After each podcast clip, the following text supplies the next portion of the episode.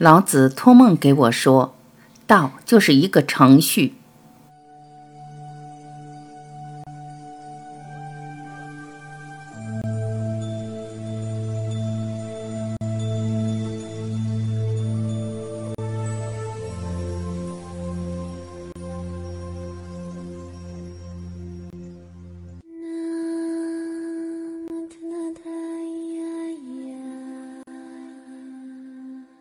如果说现实世界是一个巨型游戏的话，道就是一个毫无瑕疵、没有 bug 的程序。有物浑成，先天地生，寂兮寥兮，独立不改，周行而不殆，可以为天下母。吾不知其名，自知曰道。编者说，文章很长。不要被头脑一直带着去品读这篇文章，可以用你的心灵意识去共振。老子托梦告诉我说，这么多人研究《道德经》，愣是没一个搞明白了的。就连最简单的道，没一个人说得清楚究竟是什么东西。老子说，道其实很好理解。你们玩网络游戏里头的那个虚拟世界是怎么来的？很简单，是程序员编好了程序，程序一运行，那个虚拟世界就从无到有，出现了各种各样的事物，慢慢的演变着。老子说，他说的道指的就是程序，不但游戏中虚拟世界的背后有程序，我们这个现实世界也一样，是有一种程序运作之后产生的。他不知道怎么称呼这个程序，就把它叫做道。吾不知其名，自之曰道。老子说，他写《道德经》的时候，人们的见识少，语言也没有现在丰富，所以很难把道的意思解释清楚。现在要说清楚它的意思就很简单了。游戏中的虚拟世界是程序运行之后产生的。所以是先有程序，后有虚拟世界。我们的现实世界也一样，先有了道这种程序运行之后，产生了宇宙万物。所以道比天地更早出现。有物浑成，先天地生。游戏中的人不能更改游戏程序，在他们眼中，程序是独立运行，无法更改，循环运转，永不停止的。虚拟世界中的一切事物都由程序产生，可以说，程序是虚拟世界中万物的源泉。现实世界中的道也是一样，独立而不改，周行而不殆，可以为天下母。程序开始运行之前，游戏还不存在，什么也没有，可以称之为无。程序开始运行的瞬间，虚拟世界出现了。可以称之为有，天下万物生于有，有生于无。程序开始运行的那一瞬间，无中生有，虚拟世界出现了。我们所处的现实世界也是这样来的。根据宇宙大爆炸理论的说法，我们这个宇宙是在一百三十七亿年一次大爆炸的瞬间诞生的。其实换一个角度，你可以这样理解。一百三十七亿年前，道这个程序开始运行的那一瞬间，宇宙出现了。道的程序员是谁？这个程序是谁编写的？老子说他也不知道。吾不知谁之子，象帝之先。也许在我们这个世界之外，真的存在一个编写了道这个程序的上帝。当然，就像游戏程序大多是一个团队协作开发的那样。也许开发道这个程序的是一群上帝。我说，看你说的头头是道，简直就像真的一样。你怎么知道我们这个世界的背后有道这种程序？老子说，这个的确很难解释。就像在游戏中的人，你根本看不到游戏背后程序的模样，视之不见曰夷，听不到他的声音。听之不闻曰希，更不可能把它抓住；博之不得曰微。这东西在你看来根本就是无形的，连个影子都没有，是谓无状之状，无物之象，是谓恍惚。然而，对于游戏中的人来说，程序这东西虽然看不到，但却能隐约感觉到它的存在，而且它确实是有的。道之为物，为恍为惚。呼吸恍兮，其中有象；恍兮呼吸，其中有物；摇兮明兮，其中有精。其精甚真，其中有信。老子说。游戏中的人为什么会知道程序的存在呢？是靠猜的，因为游戏中的玩家通过摸索会发现，游戏中的虚拟世界里存在一定的规律性。从常识上来判断，有规则才会有规律，由此可以推断，游戏中存在游戏规则，而游戏规则是游戏的程序规定的。同样的，在现实世界中，为什么会有自然规律？是因为有自然规则，而这个自然规则是由道这种程序设定的。因为道这种程序是独立而不改的，所以总结了以前事物演变中出现的规律性，就可以通过推理知道现在事物的发展方向，也可以通过现在事物的状况，根据事物的发展规律推断出它以前开始时的模样。执古之道，以御今之有。能知古史是为道纪。宇宙大爆炸理论为什么断定宇宙起源于一百三十七亿年前的一个起点？就是这样推出来的。我问：世界的背后有着既定的程序，那是否意味着我们这个世界如同天命论说的那样，万事由天定，半点不由人？老子说：不是的。程序虽然创造了游戏的虚拟世界和其中的万事万物，但程序本身，不管你在游戏中怎么玩，结果也是随机的，不会事先规定好每个玩家、每种事物在游戏中的命运。同样的，道产生天地万物，却同样不去管它们，不主宰它们的一切，这是道的基本特性。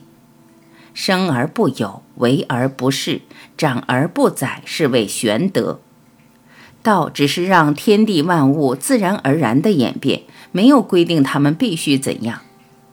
夫莫之命而常自然。正因为道不干涉天地万物的具体事情，所以它的作用难以察觉。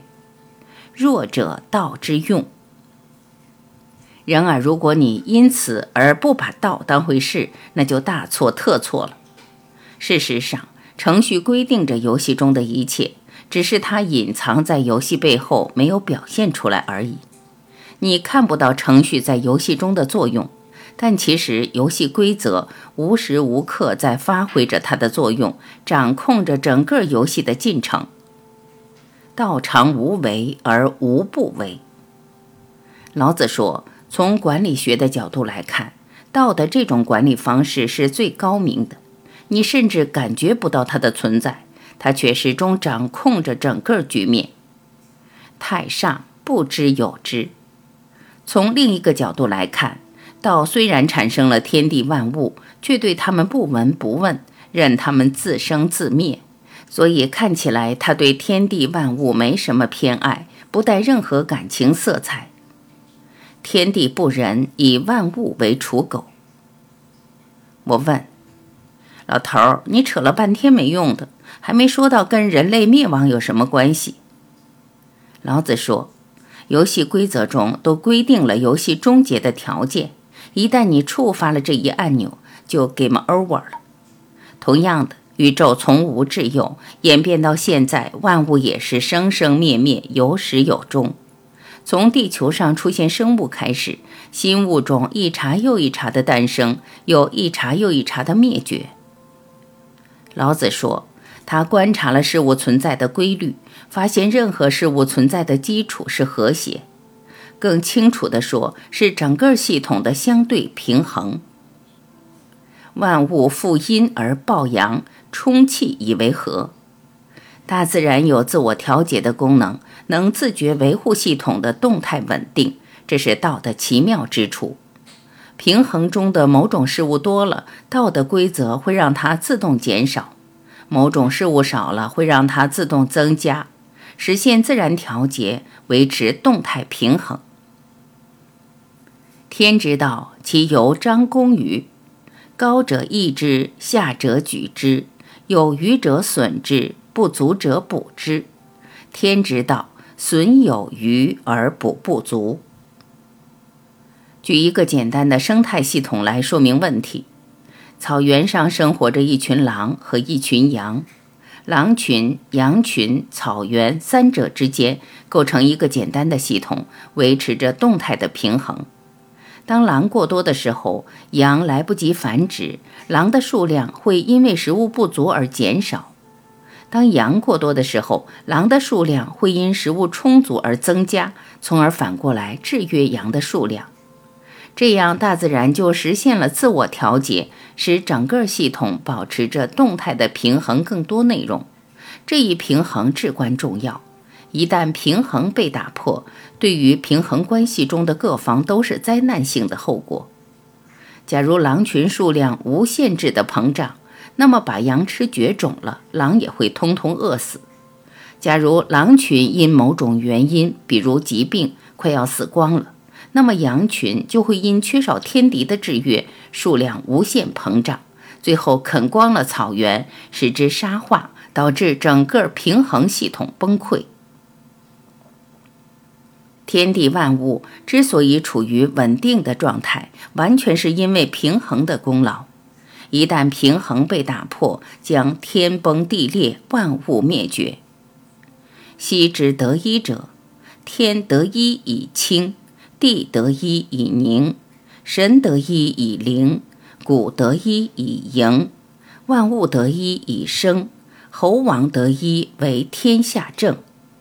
其治之，天无以清将恐裂，地无以宁将恐废，神无以灵将恐歇，谷无以盈将恐竭，万物无以生将恐灭，猴王无以贵高将恐绝。平衡被打破的原因，往往是因为平衡关系中的某个方面过于强大，它的对立面无法再有效地制约它，这样平衡将不可避免地被打破，这就违反了游戏规则，事物就会灭亡。物壮则老，是谓不道，不道早已。老子说，他之所以断定人类很快会灭亡，是因为人类太强大了。已经没有什么东西能制约，就像那摆脱了天敌威胁的羊群，种群将会无限制的膨胀，最后破坏了自己的生存基础，走向灭亡。老子说，当年他只是出于一种直觉上的担心，但现在已经证明了他当初的判断。人类无休止的扩张，严重破坏了生态平衡，导致了物种灭绝、气候变化。资源枯竭等问题的发生，正在使自己的生存基础逐渐消失。近年来天灾频发，正预示了人类活动对地球生态破坏的严重性。平衡被打破了，很难想象这会造成哪些后果。但可以肯定的是，这一定是灾难性的。也许人类就像那羊群，在啃光了草原之后，离灭亡的日子就很近了。我说：“老头，别那么悲观。现在科学那么发达，总会有办法的。发展下去，说不定哪一天人类掌握了宇宙的奥秘，凌驾于自然之上呢。”老子说：“不可能。游戏中的人物永远不可能跳出游戏，掌握隐藏于游戏背后的程序。其实，别说程序本身，就连程序中游戏规则的设定。”现实世界中的玩家人类也不可能完全掌握，因为现实世界不像网络游戏那样有着清晰的游戏说明，人类只能通过总结自然规律来推测自然规则的内容。但事实上，你能总结出来的只是规律而已，并不是真正的规则。道可道，非常道。牛顿构建了经典力学的大厦时，人类以为得到了道；爱因斯坦发表了相对论之后，人类才知道，前面得到的道并非常道。可以肯定的是，当人类的视野进一步拓宽时，将发现相对论也并非常道。不识庐山真面目，只缘身在此山中。人生有涯，道无涯，探索永无止境。人类永远不可能得到常道。老子说，游戏程序的源代码是二进制的机器语言，而玩家总结出来的游戏规则只能用人类的语言文字来表述，因为玩家们看不懂机器语言。同样的。道这种程序是用什么东西编写的，谁也不知道，但肯定是用某种人类无法理解的方式来制作的。人类对于自然规律的表述，只能使用人类自己的语言文字，它永远不可能表述的和道本身一样准确。名可名，非常名。老子说，仅仅从逻辑上看，人类想要穷尽宇宙的奥秘。掌握所有自然规则，进而控制宇宙演变的过程，凌驾于自然之上，只能是痴人说梦。我问：“你说宇宙到底是怎么个样子？人类在宇宙中处在什么位置？”老子说：“道开始运行的瞬间，宇宙出现了，然后像个气球那样越吹越大，一切东西都在往远处飞去。”但大到极限之后，就像气球放了气一样，又通通缩回来了。大曰是，是曰远，远曰反。老子说，对于宇宙的运动过程，他是瞎猜的。但现在的宇宙大爆炸理论印证了他的想法：宇宙从无到有，从小到大，又从大到小，反反复复运动着。当然，还有一种可能。是宇宙像气球一样吹得太大了，砰的一声炸掉，游戏彻底终结。但这种可能性比较小，因为你可以观察到事物的演变过程都是循环往复的。相信程序中关于宇宙演变的设定也是如此。老子说，人类的出现是宇宙演变过程中的一个极点，是游戏的高潮。道的运行产生了宇宙。宇宙经过无数年的演变，在无数的星球中，终于诞生出了适合生命居住的地球。地球上的生物经过无数年的演变，诞生出人类。道、天、地、人，就是宇宙演变这幕大戏中的四大要素。人类是其中的重要角色。故道大，天大，地大，人亦大。域中有四大。而人居其一焉。也许宇宙的演变就像蝉一样，地下黑暗中几年甚至十几年的成长，只为夏日那短短几天的鸣叫。宇宙中诞生出人类是一个极其漫长的过程，万物的演化至此达到了一个辉煌的顶点。然而，美丽总是短暂的，在宇宙演变的过程中，人类也许就像那流星。虽然灿烂，却一闪而过。老子说：“从另一个角度来看，人类只是这出大戏中最渺小的一个角色。人类是地球演变历史长河中出现的一朵小小浪花，而地球又是宇宙演变过程中小小的一角。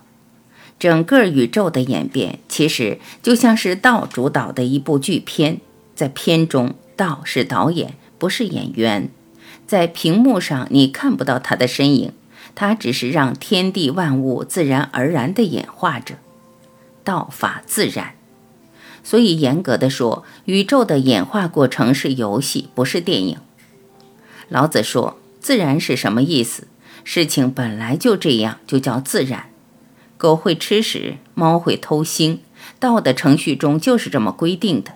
所以人类看来，他们天生如此，不必问为什么。”自然是道的化身，人类只是地球小小的一份子，当然要遵循程序中关于地球的相关设定。地球是宇宙的小小一份子，要遵循程序中关于宇宙的相关设定。宇宙遵循的是道这个程序的设定。人法地，地法天，天法道。认识了自己的位置，人类才不会太把自己当回事，才会低下高昂的头颅，重拾自然之子的身份，让谦卑重新回到我们心中。我说，在科学技术的帮助下，人类确实表现得空前的强大，正享受着科技文明带来的巨大幸福。老子说：“不要迷信科学，它有着致命的缺陷。正如混沌学所说的那样，巴西的一只蝴蝶扇动一下翅膀，可能在美国德克萨斯州引起一阵龙卷风。世界上的万事万物看似相互独立，其实是普遍联系的。老天爷思维能力的强大，远远超出了人类所能理解的范畴。”他创造的道是一个完美的程序，有着最严密的系统，其中每一个节点看似孤立，毫无关联，其实却像一张网那样密切联系着，环环相扣，包罗万象，却又毫无错漏之处。天网恢恢，疏而不失。如果说现实世界是一个巨型游戏的话，道就是一个毫无瑕疵、没有 bug 的程序。老子说：“科学是什么？科学就是人类把道这个系统的规则进行肢解，分成一个一个部分做深入的认识。这样就存在一个先天上的不足。自然规则是系统的，人类的认知却是局部的、孤立的。人类没有老天爷那么强大的思维能力，一对一的因果关系还能搞得清楚，多加入几个变量就会弄糊涂。”所以，人类在搞科研时，往往要把研究对象放在理想状态下，只考虑几个主要因素，撇开其他影响较小的变量，才能得出结论。千里之堤，溃于蚁穴。混沌学理论告诉我们，即便是再微小的因素，都是不能忽视的。也许在某些时候，就是这些容易被忽略的东西起了决定性的作用。老子说。人类在科学技术的运用上犯了急功近利的错误。每一项新技术的运用都能帮助人类解决某一方面的问题，却都会由此带来新的问题。比如，塑料袋方便了人类，却带来了白色污染；汽车让我们出行方便，尾气排放却造成了大气污染。由于人类思维的局限性。每一项科学技术的运用都会带来这样那样的副作用，这些副作用在初期也许微不足道，但它们的作用逐渐积累，最后就可能酿成大祸。我们现在能够看到的都是一些已经爆发出来的问题，还有多少问题仍在潜伏中？老子说，科学技术就是向魔鬼借来的力量。让人类提前透支了地球几十亿年来积累的财富，尽情享受着物欲的快感，压上的却是子孙后代的福祉和自己的灵魂。它的作用利在当代，贻害千秋。人类曾以为掌握了科学技术，从此对世界的认识大大前进了一步。谁曾想到，人们掌握的知识只是道的皮毛，对科技的迷信。使人类愚蠢地开始破坏生态环境，自掘坟墓。前识者，道之华而愚之始，成也萧何，改也萧何。科技让人类变得空前的强大，但也正是科学技术的运用，加快了人类的发展，加速了灭亡。现在人类离不开科学技术，恰恰证明了它不是在造福人类，而是绑架了人类。它就像是毒品，给人类以短暂的享受，却会给子孙后代带来长久的痛苦，使他们没有未来。老子说，正因为意识到了其巨大的破坏作用，所以他才反对科学技术的运用，希望把它们扼杀在萌芽阶段。所以他反对人们使用各种各样的器具，反对坐车船，反对使用武器。时有石帛之器而不用，使民众死而不远徙。虽有周瑜，无所成之；虽有甲兵，无所陈之。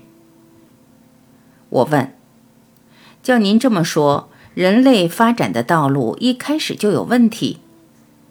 老子说：“是呀，按照道的设定，世界是循环演变、螺旋式上升的。反者道之动。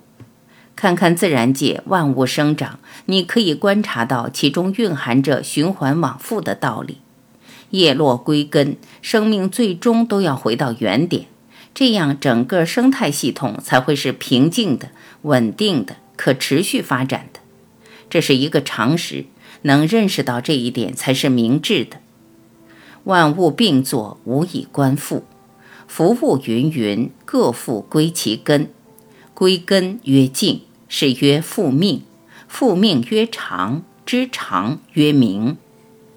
比如自然界中的食物链，地上长出了植物，食草动物吃植物，食肉动物吃食草动物。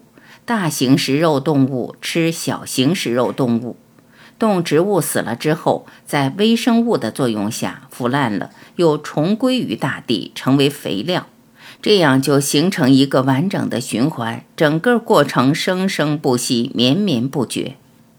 老子说，在人类发展的过程中，农业文明相对来说还比较符合道的设定，农业生产使用的能源是太阳能。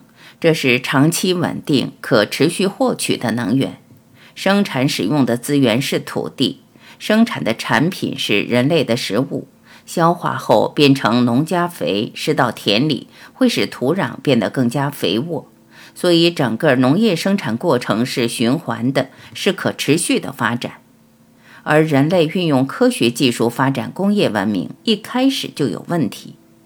工业生产使用的能源是石油、煤炭等，这实质上是地球几亿年来储存的太阳能，是不可再生的。使用的资源是铜、铁等各种矿石，同样是有限的、不可再生的。工业生产的许多产品，比如塑料、电子产品等，难以降解，最终成为工业垃圾，污染环境。所以，整个工业生产根本不可能实现循环发展，也就不可能是可持续的发展。老子说，工业文明忽视了循环发展才是可持续发展的常识。从进入工业文明开始，人类就注定走上了一条不归之路。我说，你知道的太多了，到底是不是这个世界的人呀？还有你说的这些，有人信吗？老子说：“你姑且当做我不是这个世界的人，是宇宙之外的天魔吧。我说的这些都是真的，可惜在当年相信的人就很少，估计现在也没几个人信。为什么会这样？一方面是因为在人类眼中这事太扯了，在人们的观念中，世界是物质的。”由看得见、摸得着的事物组成，是客观存在，怎么能相信开始时什么东西也没有呢？但事实上，如同程序运行之前不存在游戏一样，道运行之前，宇宙确实不存在。就在道开始运行的一瞬间，宇宙出现，万物化生。所以，你想要观察其中的奥妙，就要知道，假如离开了道，一切都是虚无的。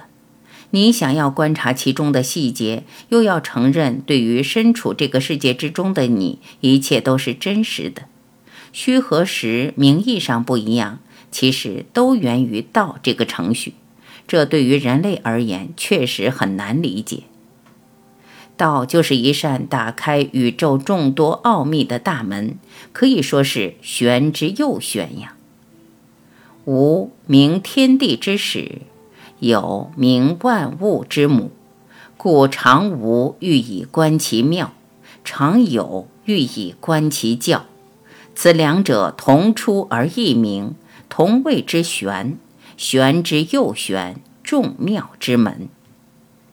另一方面是跟智商有关。道这东西，有智慧的人听说了，身体力行；中等才识的人听说了，将信将疑。脑子不够用的人听说了，想听到什么好笑的，哈哈大笑。上士闻道，勤而行之；中士闻道，若存若亡；下士闻道，大笑之。老子叹息说：“这个世界智商高的人真是不多。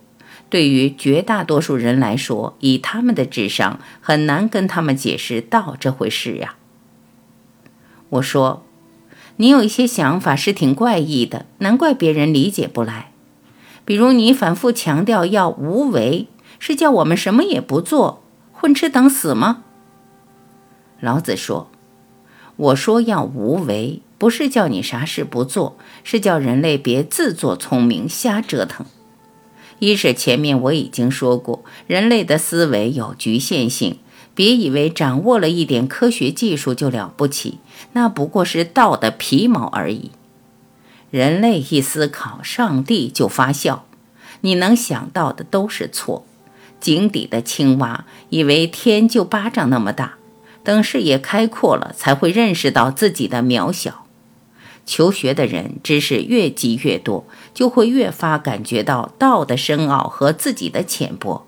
这种感觉越来越深，等你真正意识到人类在道面前其实是很无知的时候，你就再也不敢乱来了。为学日益，为道日损，损之又损，以至于无为。一些大科学家，比如牛顿，越研究到后面，就越发现自己的浅薄，对自然越是敬畏，最后归于神学，就是这个道理。反倒是那些不知天高地厚的愣头青，天不怕地不怕，又短视又胆大，特别喜欢折腾。无知者无畏呀！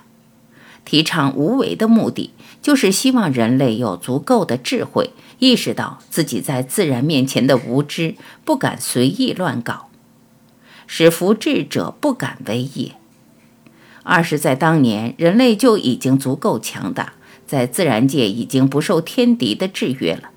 你再七折腾八折腾，鼓捣出这样那样的工具，发明这些那些的武器，地球上还有谁能有你有办法？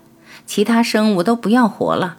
地球生态是一个完整的系统，各种生物就像一张网一样相互依存。其他生物都灭绝了，人类还能生存吗？最简单的道理，没有植物光合作用制造的氧气，人类靠什么来呼吸？事实已经证明，科技越发达，人类的能力越大，破坏就越大。进入工业社会这几百年来，人类活动对于地球生态环境造成的影响，比人类有史以来几百万年的总和还要多。物极必反，人类太强大了，并非好事，反而离灭亡越来越近了。物壮则老，是谓不道，不道早已。三是人类与动物相比，有个坏毛病。狮子吃饱了之后就在那儿晒太阳，不会有其他想法，而人类却要追求刺激，欲望很多，这会让你迷失自己。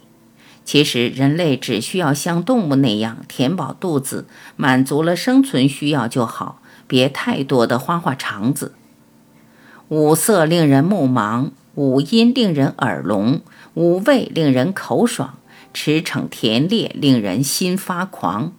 难得之货令人行妨，是以圣人为辅不为目。为了寻找刺激，人类经常瞎折腾。所以照我说，你们别再瞎折腾了，别没事找事，嫌生活没趣味，玩花样寻开心。为无为是无事，为无畏。人类在自然面前安分守己才是明智的，因为什么也不做，总比越做越错要强。是以圣人无为故无败，无执故无失。我说你讲的无为，意思就是要人类原地踏步，停止发展吗？老子说：是的。说停止发展，也许你很难接受。但如果换一个说法，用放慢演变的脚步这个词来表述，就容易接受多了。事物的演变过程，其实都是一个终点，又回到起点的循环。演变到最后，就是重新回到原点，消亡之后重新开始。事物最终都要消亡的，但延缓演变的步伐，就可以大大拉长整个演变过程。比如恐龙统治地球长达一亿五千万年，鲨鱼在地球上已经生存了四亿年，而加快发展就是快速演变的进程，加速走向消亡。比如人类不到一万年的文明史就已经难以为继，也许很难再撑过下一个千年。任何事情都是过犹不及，要适可而止。锋芒毕露很难长命，钱太多了很难守住。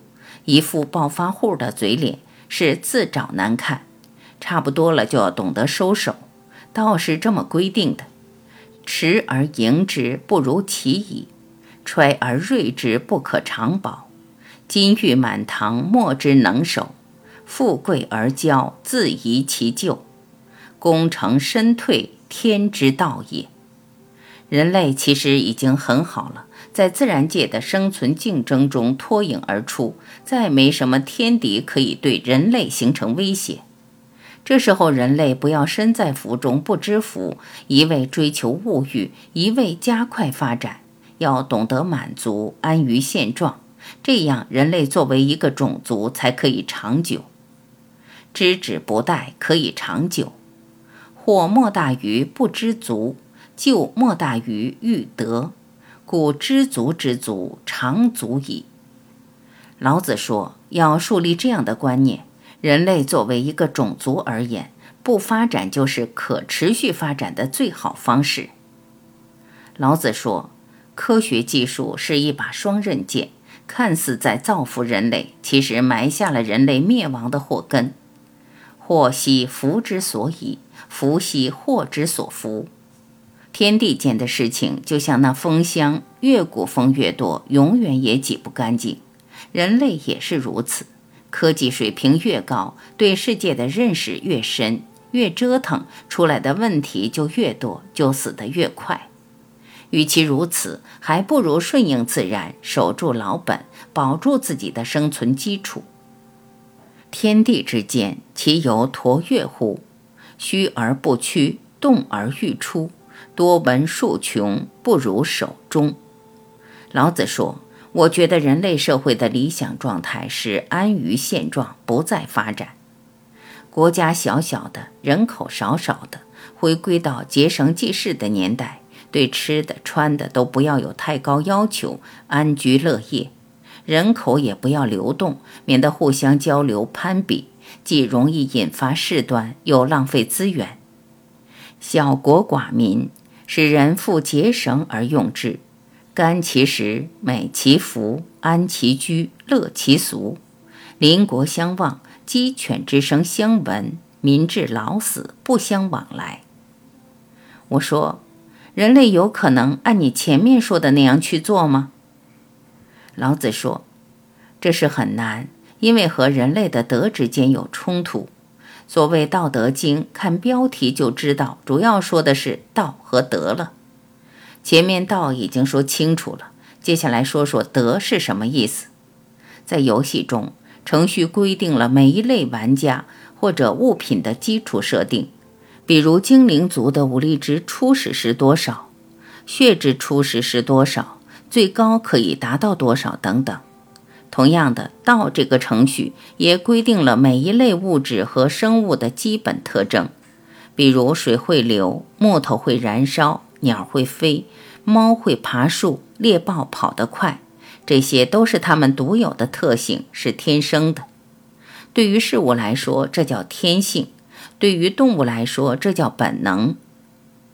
老子说：“所谓德性，德性，我说的德，指的就是天性，是道这个程序关于某种事物的基础设定。天性是事物演变的前提，是生物成长的基础。比如小羊羔生下来就会吃奶，这是它的本能。如果失去了这一本能，它就会饿死，根本不可能长大。”天地万物就这样因道而诞生，循德而成长，呈现物质之形体，因势利导而成。道生之，德畜之，物行之，事成之。所以万物无不尊重道而珍贵自己的德，是以万物莫不尊道而贵德。老子说，在婴儿身上最能体现人的天性。含德之后，比于赤子，因为婴儿的行为完全出于人的本能，而成人有了思想，就不会再完全按照本能做事了。人类的天性中存在一些缺陷，使得人类更像一个道的不成熟产品，比如贪婪，比如自私，比如短视。这些都是会将人类引入歧途的不好的德，而且糟糕的是，天性是程序设定的，没办法改变。比如孔子曾想用教化的方式改变国人的天性，但你可以看看两千多年来，人性何曾因为教化而改变过？人人都知道贩毒是犯罪，达到一定数量要判死刑的，但为什么还有人去做？因为人性中的贪婪抵消了他的恐惧，蒙蔽了他的理性。而同样的，我所说的话，即使人们相信了，也很难照着去做，因为人性是贪婪的，很难克制对物质的欲望，又怎么舍得放弃科学技术带来的巨大享受，停止发展？人性又是自私的，人类个体的生命极其短暂，为什么不尽情的享受？至于以后，那是子孙万代的事，跟我有什么关系？我问，听你的意思，人类的灭亡源于贪婪和自私的天性？老子说：“No，这不是主要原因。其实，自私和贪婪并非是人类特有的天性，地球上其他许多生物生性也是如此，没理由只有人类会因此而灭亡。”物竞天择，趋势避害，是所有生物共同的天性。所以，从这个角度来说，所有生物都是自私的。自然界中，许多动物有领地的概念，会以拉尿或其他形式留下气味，警示同类，不允许其侵犯自己的地盘。比如老虎、鹧鸪等，这就是自私的表现。还有些动物。雌性发情的时候会跟许多雄性交配，而后面的雄性在交配时会把前面雄性的精液勾出来，以便让自己的种更有机会传下去。可见，自私是动物的本能，贪婪也不是人类特有的。猴王不会满足于占有一只母猴。他会把猴群中所有看中的母猴全部列为他的后宫，禁止其他公猴偷吃。可见在这方面他是贪心的。其他动物也自私也贪婪，为什么不会因此灭亡？人类却会呢？老子说：“也许你很难想象，导致人类加速灭亡最大的罪魁祸首，竟然是人类的智慧。”智慧让人类从动物中脱颖而出，在生存竞争中占尽上风，让人类脱离了蒙昧无知，创造出灿烂的文明。然而，成也萧何，败也萧何。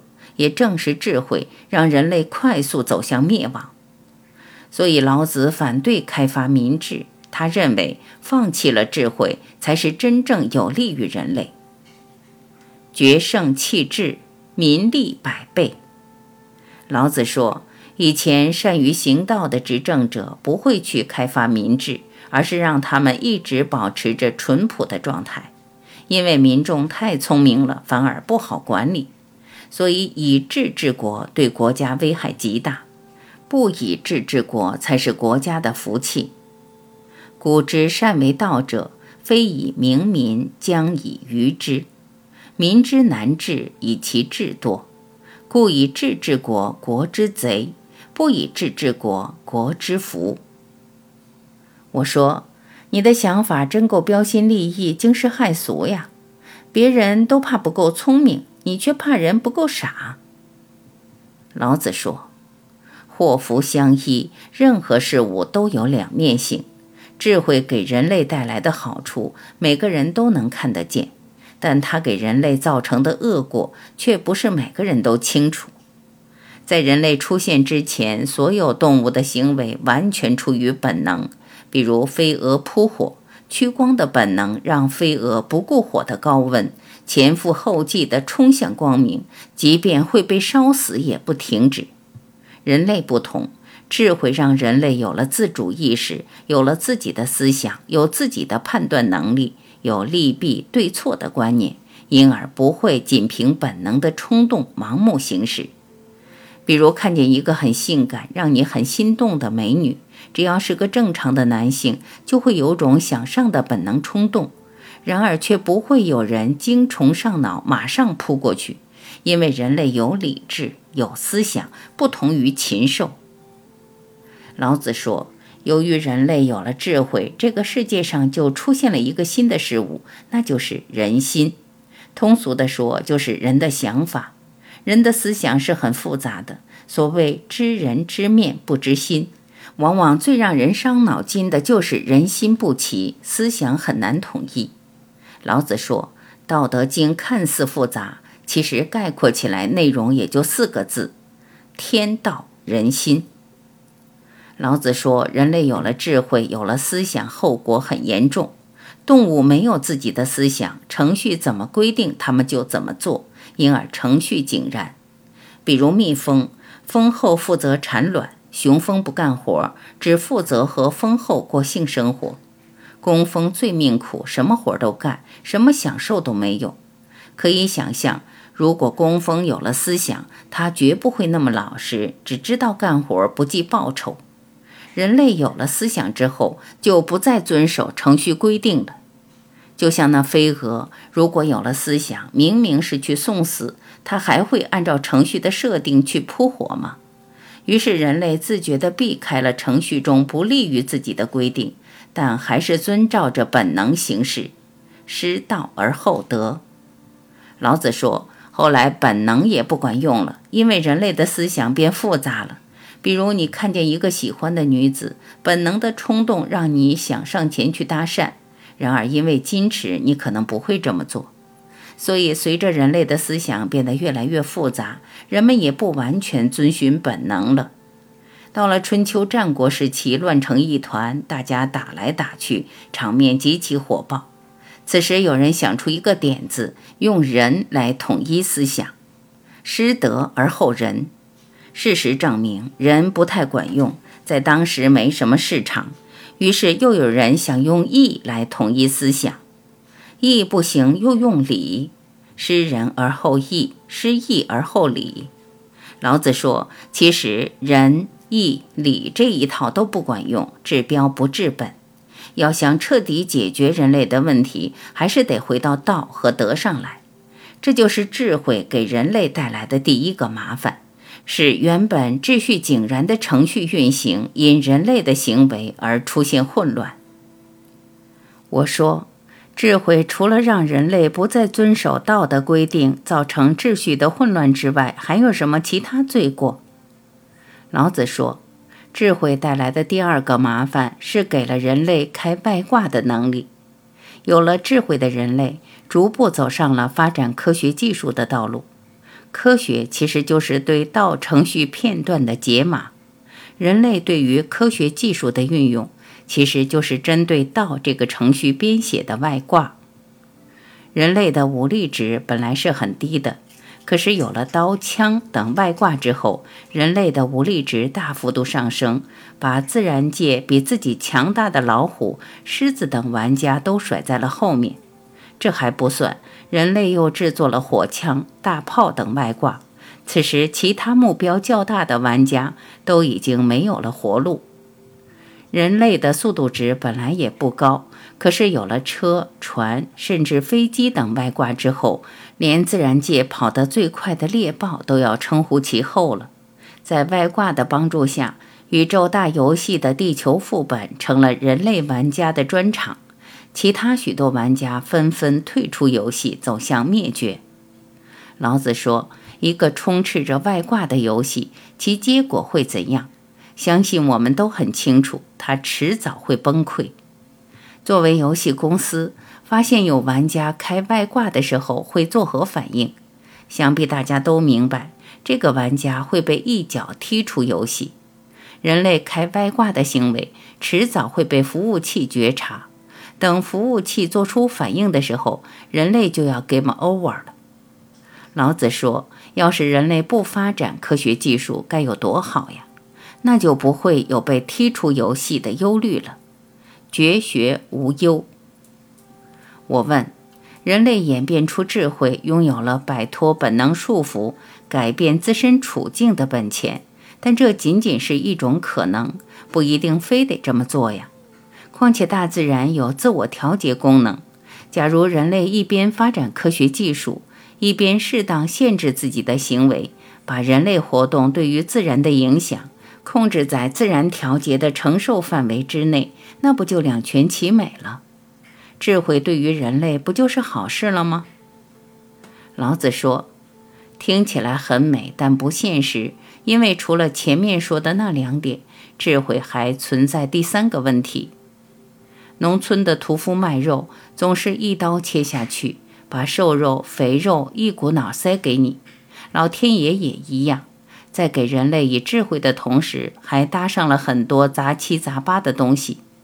观察自然界，会发现一个有趣的现象：越低级、越缺少智慧的生物身上，越少看到贪婪、自私的表现。比如，一群鱼中不会出现鱼王。不会有某只公鱼把一群母鱼占为己有，而这种情况在大脑比较发达、智慧程度比较高的哺乳动物身上比较常见。比如野山羊会因为争夺配偶打架，猴王会占领猴群中的母猴。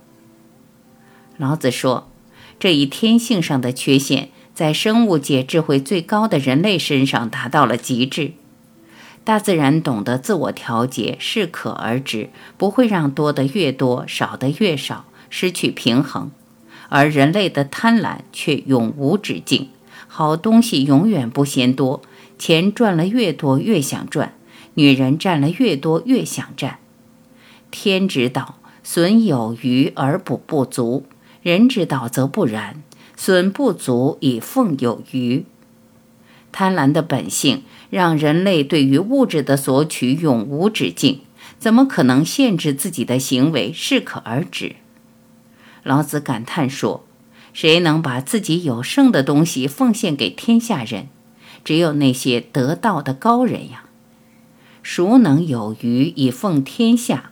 唯有道者。”老子说：“动物的欲望很简单，填饱肚子就行了。”发情期有个母的嘿咻嘿咻，就算是极大的享受了。除此之外，再没有那些乌七八糟的想法。人类欲望的丰富多彩，却让人叹为观止。吃饱了还会觉得无聊，需要寻找刺激；衣食无忧了，还要相互攀比，要有优越感、成就感。家中有老婆，能满足基本的性欲要求，却又想环肥燕瘦，尝遍天下美味。正常的性生活不够刺激了，要搞出幼齿、S.M. 制服诱惑来挑逗神经。阴阳交泰，男女交合是自然之道，又要弄局走后门，玩贝贝女童。无边的欲望让人类难以自拔。在最多不过百余年的有限生命中，人类想得到无限的享受，认为这样才不往来世上走了一遭。沉沦于欲望之中的人类，怎么可能限制自己的行为，适可而止？老子感叹说：“五彩斑斓让人眼花缭乱，摇滚劲歌让人震耳欲聋，山珍海味让人腻得没胃口。”骑马打猎，刺激的让人发疯；金银珍宝晃得人头脑发昏，行为失常；五色令人目盲，五音令人耳聋，五味令人口爽，驰骋田猎令人心发狂，难得之货令人行妨。所以，圣人只要吃饱了，满足了最基本的生存需要就好了，不会去追求这些乱七八糟的东西。是以圣人为辅不为目，故去彼取此。欲望会让人类脑子进水，智商降低，忘乎所以。所以老子说，对于人类来说，还是朴素一点，少一点私心，少一些欲望比较好呀。见素抱朴，少思寡欲。老子说，也许道的设定就是如此。智慧越高的生物，身上体现出自私、贪婪、多欲的天性就越强。听说希拉里去天堂考察时，看到一种转速对应着外遇次数的风车，她惊讶地发现自己老公克林顿的风车被上帝拿到办公室当风扇用了。假如天堂里有对应道德缺陷的风车，那么智慧越高的生物，风车的转速就越快。比如大猩猩的风车转得比乌龟肯定快得多，而人类的风车肯定可以拿来当风扇用。我说，人类引以为豪的智慧被你贬得一文不值，让人情何以堪？说到情字，人类的情感也是源于智慧吧？这个弱肉强食、适者生存的世界，原本是冰冷的、残酷的，是情感为它添上了一抹亮色，让世界变得丰富多彩、温馨动人。有了情感，人类会同情弱者，互相关心、互相爱护、互相帮助，而动物只是一味弱肉强食。无私奉献的母爱，还是山盟的情爱？温暖人心的友爱多么感人呀！难道不是因为有了爱，世界才变得更加美好？你不会连情感都说有问题吧？老子说，情感也是人的天性，它和贪婪、自私一样，都是智慧的附属品。低级动物身上看不到情感的痕迹，智慧程度越高的动物，情感越丰富。比如大猩猩脸上能表现出愤怒、高兴等多种表情，而作为最高级的智慧生物，情感在人类身上发展到了登峰造极的地步。情感看起来很美，其实也是双刃剑，至少存在以下三个问题。第一个问题是，情感并不都是美丽的，也有阴暗的。我们经常会把情和爱联系在一起。但其实，人类的情感极其复杂，爱只是其中极小的一个组成部分。有人过得比你好时，你会感觉嫉妒；有人做了对不起你的事，你会感觉憎恨；有人惹你生气了，你会感觉他讨厌；有人在你耳边喋喋不休，你会感觉他无聊。甚至在北方民风彪悍的地方，有人瞪了你一眼，你会感觉不爽，过去揍他。善和恶同时潜伏在人的天性中，每个人身上都有两面，一面是天使，一面是魔鬼。在正面情感占据优势时，你会表现很正直、很善良；而在负面情感占上风时，你会变得很古怪、很邪恶。人到底是善还是恶？它就像是一个谜，已经困惑我们很久了。正负为基，善负为妖。人之妖，其曰固久。正是因为情感的存在，人心变得十分复杂，难以揣测。人类的行为由此更加多元化，更加不能遵规守矩。老子说，第二个问题是，情感本身与规则不兼容，会起到破坏规则的作用。道这个程序为什么能做到系统严密、毫无瑕疵？天网恢恢，疏而不失，能做到独立运行、永不更改、循环运转、永不停息。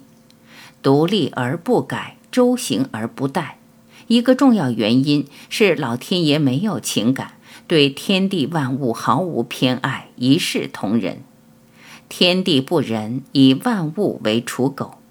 否则，你想，在生物链中，食草动物吃植物，食肉动物吃食草动物，大型食肉动物吃小型食肉动物和食草动物，微生物吃死去的动植物。每一种生物都处在吃与被吃的循环之中。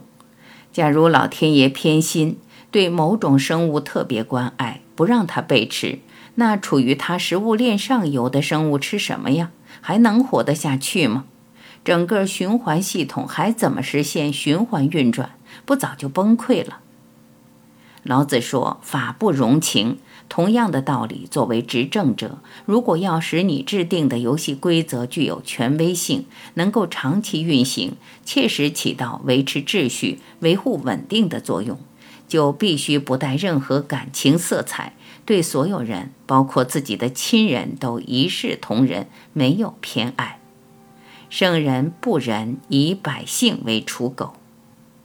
众所周知，西方是法治比较健全的社会，社会秩序相对较好。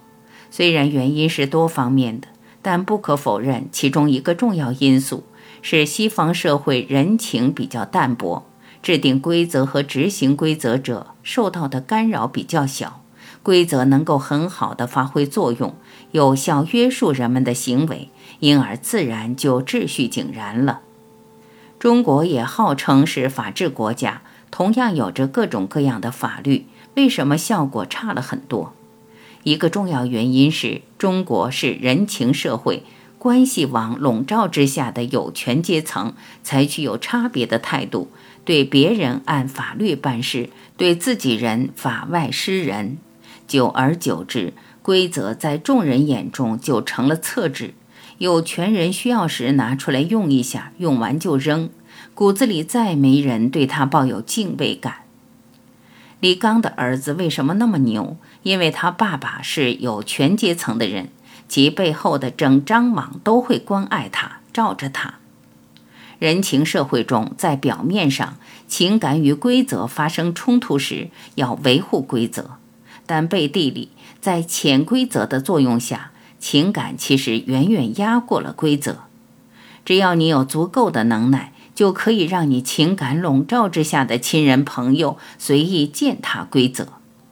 纵有万法千规章，不及我爸是李刚，这是特权阶层的底气所在，也是人情社会中法律体系千疮百孔的原因。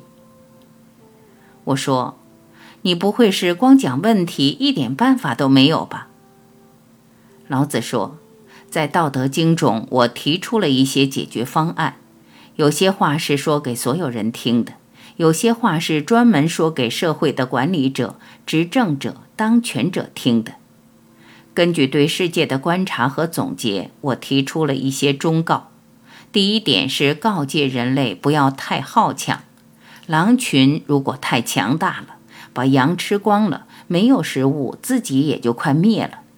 人类如果太强大了，无限度的扩张，把自然环境破坏了，自己也就快完蛋了。物极必反，盛极而衰。任何事物都是如此，演变到顶点之后，接着就会走下坡路，就要开始走向灭亡。物壮则老，谓之不道，不道早已。老子说：“不要因为自然界是弱肉强食的。”就认为强大一定好过柔弱。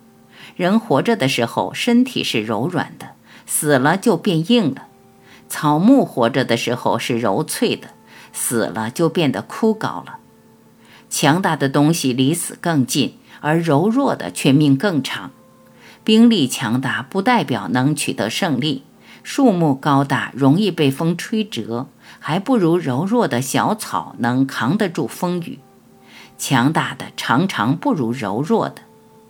人之生也柔弱，其死也坚强。万物草木之生也柔脆，其死也枯槁。故坚强者死之徒，柔弱者生之徒。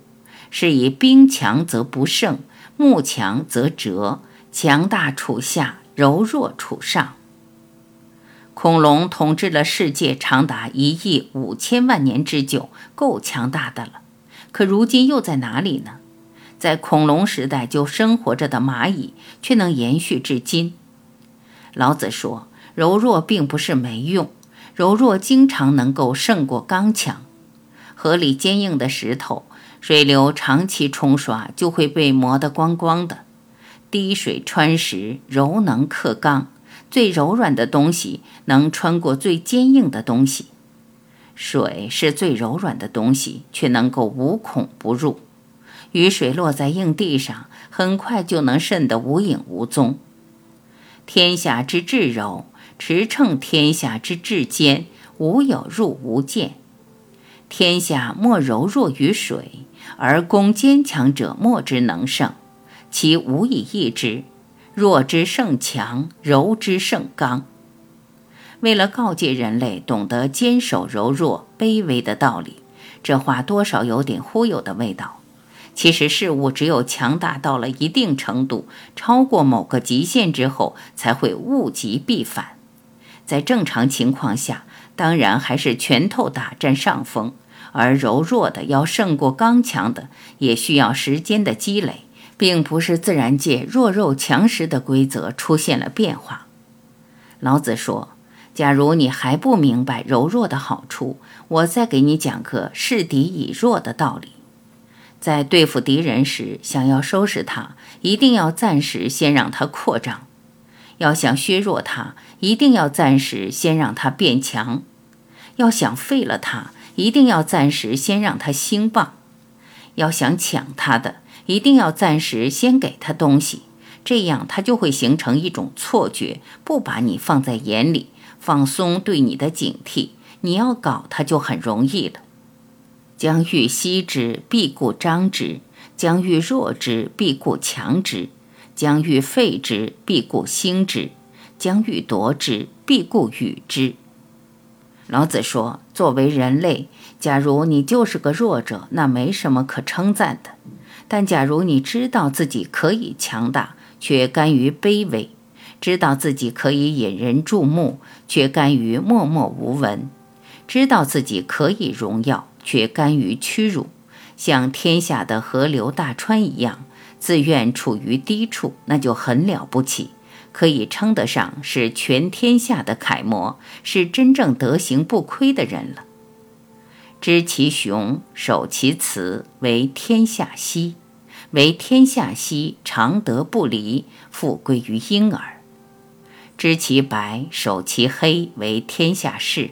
为天下事，常德不特，复归于无极；知其荣，守其辱，为天下谷，常德乃足，复归于朴。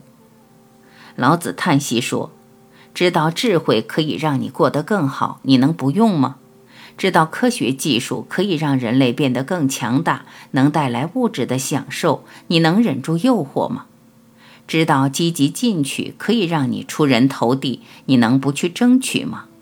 水往低处流，人往高处走。人的天性就喜欢追逐名利，世界没有圣人呀。老子说：“我叫人类要甘于卑微柔弱，没有人愿意这么做，倒是把示敌以弱、扮猪吃虎的那一套发挥得淋漓尽致，成为一门斗争艺术。”真是让人情何以堪呀！到底要什么时候，人类才会低下高昂的头颅，让谦卑重新回到我们心中？